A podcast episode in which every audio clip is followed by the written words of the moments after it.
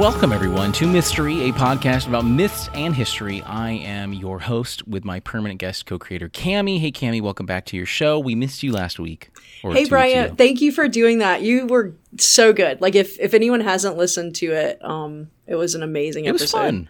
It was really fun to do. Yeah, a little quickie, dewy one other. Yeah. And also, I finally have semi perfected how to make like shorts on my on the desktop. I wanted I was gonna like tell you about that, but yeah, I made a short from our Bermuda episode, which was which still is popping on YouTube, the Bermuda Triangle one. It was so much fun.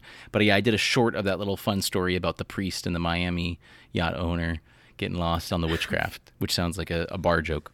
Um, so yeah, uh, I'm I'm gonna hopefully pop out some more shorts of our content um, here. But uh, the normal way the show goes is Cammy and I here pick a topic, uh, a myth history, legend. We give you a story of it. So Cammy is going to lead, uh, or is going to give us a story in a minute, and then I'm going to lead a little discussion about it. We're going uh, biblical today, which is fun. A little Indiana Jones too, because uh, we're talking about the Holy Grail, which uh, was was really fun to look at because I think it's one of those things everyone knows about, but you don't really think about, right? Right. Yeah, I don't even know that I really had the concept of what it was. I knew it was like something to do with the Last Supper and Jesus right. drank out of this glass or ate off of this plate or whatever yep. the Grail happens to be. Yep. And something about his blood getting in it. I don't know. And then Harrison so, Ford. Right. And then out. Harrison yeah. Ford finds it while all the Nazis are looking for the gleaming gold stuff. Right. And They're way too dumb. The they don't know cup. it's made out of wood. Spoilers. so, Cammy, you've got a great story. Let's hear it. Okay, awesome. And my sources today were um, Monsalvant.no, Percival's Visit to the Grail Castle, FantasyFaction.com, Percival, The Story of the Grail Quest by Chrétien de Troyes, and several Wikipedia articles involving. Was that a terrible pronunciation? Yeah, that's right. That's right. okay. That's good. Um, involving the Holy Grail and the Fisher King. Percival, looking for a quest to prove his worth, wandered on horseback through Britannia. A deer caught his eye, so he took aim with his bow and struck the beast. It bolted into the brush, and he followed on horseback, ever closer until it collapsed. He dismounted and stepped towards it, seeing a desolate castle and barren lands just beyond where he stood. He thought of the old tales of Annwn as he left his horse and began walking towards a stream where an old fisherman sat his line and pail both empty. The man called to him. Son, I saw you down that deer. Come, I'll have my men bring it to the castle. Tonight, a feast. Percival followed him towards the castle, asking few questions, for he was always scolded for speaking too much. The man introduced himself as the king of these lands, and he told him of how he was wounded by a spear, and how since his wound the grounds of his castle were barren, the streams free of fish, the couples bared no children. So Percival was silent, silent, not knowing the right words. The king showed the hunter, as he called him, his grounds fallen into decay. He his once proud land and people hollow and lost. And after many hours of wandering the place, it was time to eat. The two sat at the table while the venison was served on plates with aromatic writing. The young man intrigued, but he thought it rude to inquire. The king smiling and chatting while they ate. After dinner, Percival was eager to retire to his chambers, and the king showed him the way. As they walked, a few of the king's subjects were lining up, holding strange objects in their hands and carrying them from room to room. A spear carried by a single man, young and grim, a candelabra carried by two boys, handsome and pious, and the last object, a shining grail carried by a little girl with the purest heart. So the king described them, and a single question burning in the guest who did this grail serve? He dared not speak, for he was always told he spoke too much. The image of the grail never left him through his sleep, though. And when he woke the next day, he found the castle empty, his host gone with all the artifacts and subjects that filled the halls the day before. He gathered his things and found his horse and left the castle walls, which closed by themselves and seemed to lock behind him. As he was leaving the barren land, he saw a girl who much resembled the one carrying the grail bef- the night before. She spoke to him. You could have saved the king, you know. With one question, you could have returned his vitality and changed the lands you see before you. But you were not worthy to heal the king, for you had only to ask one simple question. Percival hung his head and spoke softly. Who does the Grail serve? Very well done. Thanks. Cool. Yeah, and and your that story, um, Percival, is like the oldest reference, uh, which is kind. Of, I was kind of unfortunate to learn that, um, but it's like the oldest reference to the Grail, which this was published um, around. This was in the, the late twelfth century um, by Troyer. Chrétien Okay. de Troyes. Uh, yeah. Um, so that that's I'll rip that band-aid off. I was really hoping some Roman, someone or other, some Byzantine dude would be like, "Here we go." Uh, yeah, I'm a big Byzantine fan. That's the Eastern Roman Empire that that continued on for many centuries after the fall of the Western half, and there are absolutely stories about having the the cross, many artifacts, toenails of saints, Paul's left toe, like all that. That was you know hu- those artifacts were huge um, back then. But this really stems the the story of the Grail really comes from the medieval period, and it specifically comes from the like Arthurian legend kind of wave that was coming over, which we've talked a little bit about, and you you had a great reference to Annwn, the the gates to the other world slash the afterlife. It's a little hard to like discern, but yeah. So uh, I'm sure you know the, the many of you know the English Channel is a very small channel, and when you cross it from the tip of England, you get into Brittany, France. Brittany means Little Britain. So uh, for for centuries, for thousands of years, probably I'm gonna stick by that. Uh, you know, people have been crossing the Channel onto the isle, the British Islands, and these were a Celtic people uh, that went back and forth. So, and this, you know, uh, so Scottish, Celtic, Gaelic, Cornish, all this is in that same kind of you know family language, and. Uh, uh, after the Anglo-Saxon invasion, post-Roman stuff, all these people went down, and uh, a lot like you know they were either shoved into Wales and Cornwall and stuff, but many of them went to to like France and and Brittany and stuff, and th- just for some kind of you know reason, um, kind of having to do with. Uh, uh, William the Conqueror taking over 1066, there was there was a, an additional flight of people going, and it, it was weird. There, you know, uh, he was Norman, so it was kind of like a reconquest. But there was there was a lot of stuff going on in the court, so all these stories started popping up. We talked about King Arthur before. I'll kind of mention a little bit about that, but that's really where this story kind of popped up. Um, some facts about the cup. Uh, it it's known to. Uh, it's either said that it was made from pieces of the cross, um, or it could have made from stone from Jacob's well. Um, there isn't a, a ton we know of it though. Uh, the word Grail comes from the Old French word Graal, which means chalice, which which might be a word like from like Old Gaelic or It I mean, looks Frankish Gaelic, yeah. language like Charlemagne's. Is that the French. G R A A L Yeah. word or something else? Okay, yeah. Yeah, yeah, yeah. Um, so it's and it's it's usually like either super illustrious gold um, or very humble stone or dish or something like that. Um, it's uh, it's said to you know uh, just like many other artifacts, uh, it's said to heal.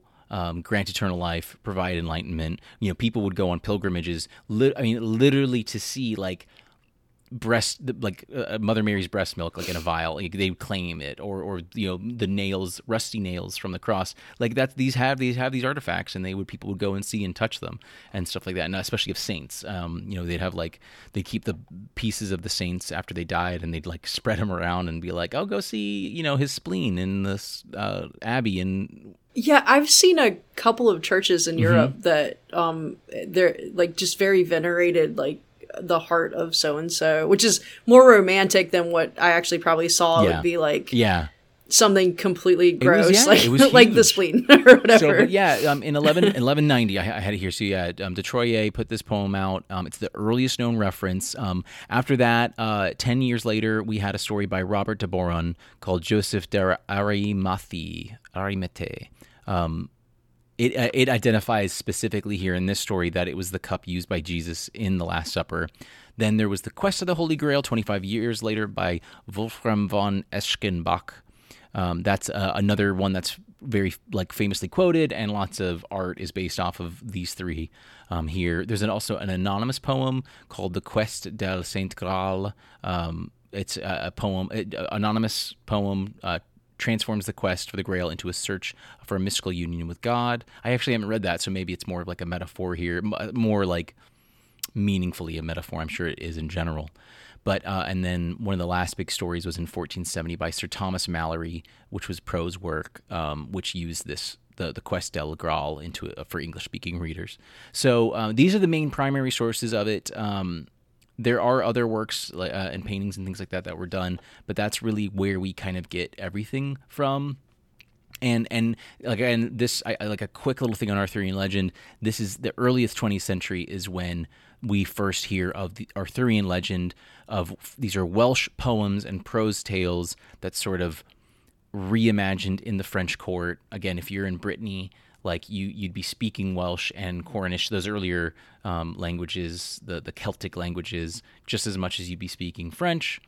And uh, Geoffrey of Monmouth, who we've uh, mentioned, Historia Regum Britannia, the history of um, royal Britain, popularizes Arthurian legend in Europe. So there was this huge kind of comeuppance and stuff like that. And and you know, a, a, you know, the the when, when um, William the Conqueror conquered, eh, he had a bunch of these dudes from these mercenaries from Britannia, and they were like, "Yo, my great great uncle and grandpa used to live here, and you guys took it," you know. So, but but for the Anglo Saxons and the Danes that had been living there for hundreds of years, they're like, "Bro, I just been here, I don't know." So um, it's really it's just it's kind of wild that it's a kind of a, something of England that we don't always think about, but um, yeah. So uh, it, it's just really fun to think about that and again it was slightly disappointing that the grail didn't have some like deep history beyond the 1190s. Um, I was kind of surprised to see. Uh, we're we have another topic um, in Christian history that we're going to talk about, which was really deep. So I won't no spoilers. That's next uh, episode though. Double double whammy on the Christian mythology. But um, this one was just kind of it was it was fun to see that uh, that it it was it's I mean it's basically Arthurian legend without Arthur for the most part. I, I can say you know it, it's just one of those stories that came around in that time. So uh, yeah, I was I was kind of surprised, but that's that's about it. That's all I got. Do you, do you have anything else you want to throw on top of what I've got, Cammy? Sure. Do you know where the Grail is today? Oh no, it's at a Goodwill in Idaho. right. Um. So there's a church. I guess maybe it's sure. a cathedral in um, Valencia, Spain, and it's Valencia supposedly contains the yeah. Grail. I've seen it actually. I don't remember what it looks like. It wasn't yeah. very impressive. That's fun. Yeah.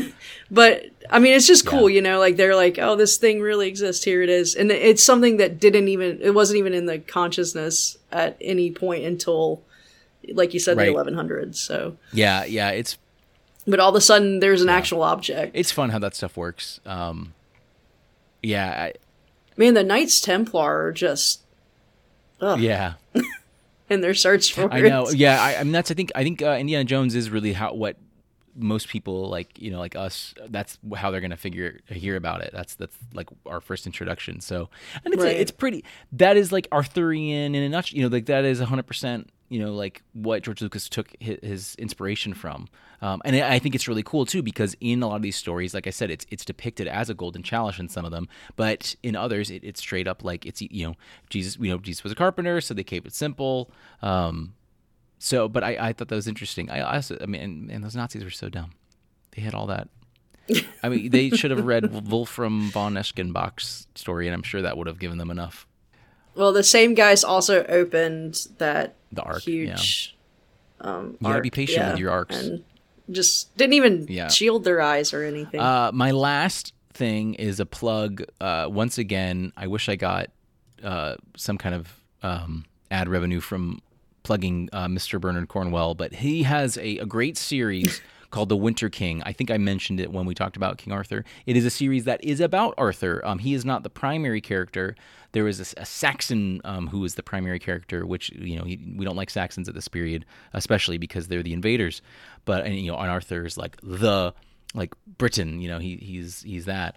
But it's um, sure. he's one of the Arthur's one of the main characters, and the Saxon who who you know helps him and stuff like that. It's a three book series, really well done. I've I've only read some of a good chunk of the first one. I, I picked it up and I I just put it down. But there is a TV show um, that actually just started airing. Um, the first episode is free to watch on Amazon Prime.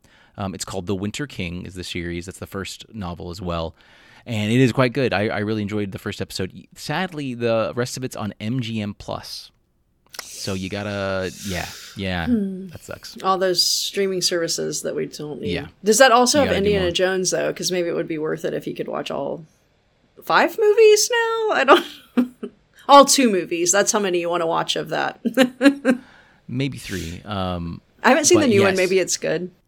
Yeah, I've heard positive things, and that's well. Th- this the the Winter King's been getting some some fairly good reviews. Uh, it, I, Bernard Cornwell, he's such a good, you know, bringing in things, making things look good, and making you feel the time period of this would be like the fourth century, I believe, is when it's set, um, which is when all the Arthurian legends set, fourth or fifth century that area, um, and uh, it's it's like post Roman so I guess they would have been gone fifth, sixth century then I believe.